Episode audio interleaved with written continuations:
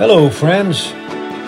In our busy and hectic lives, we all need those special moments that seem to come along occasionally.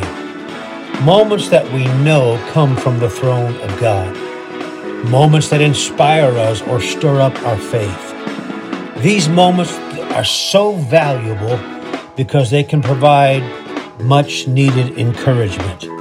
So take a pause in life and enjoy this new podcast series that we are titling Inspirational Moments.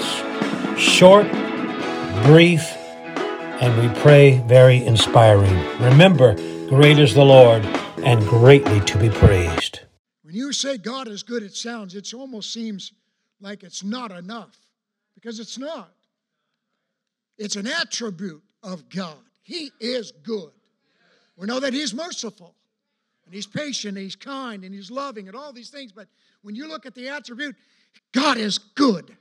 We just go, we just kind of get, we get goosebumps.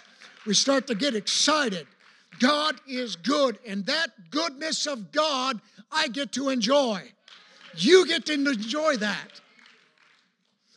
145 and 9 of Psalm said, The Lord is good to all, and his tender mercies are over all his works.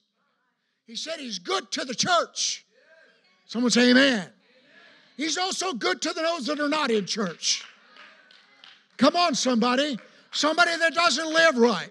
Somebody that might not have their priorities squared away.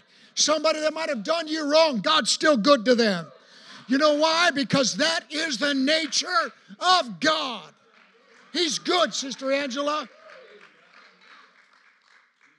The earth is filled with His goodness.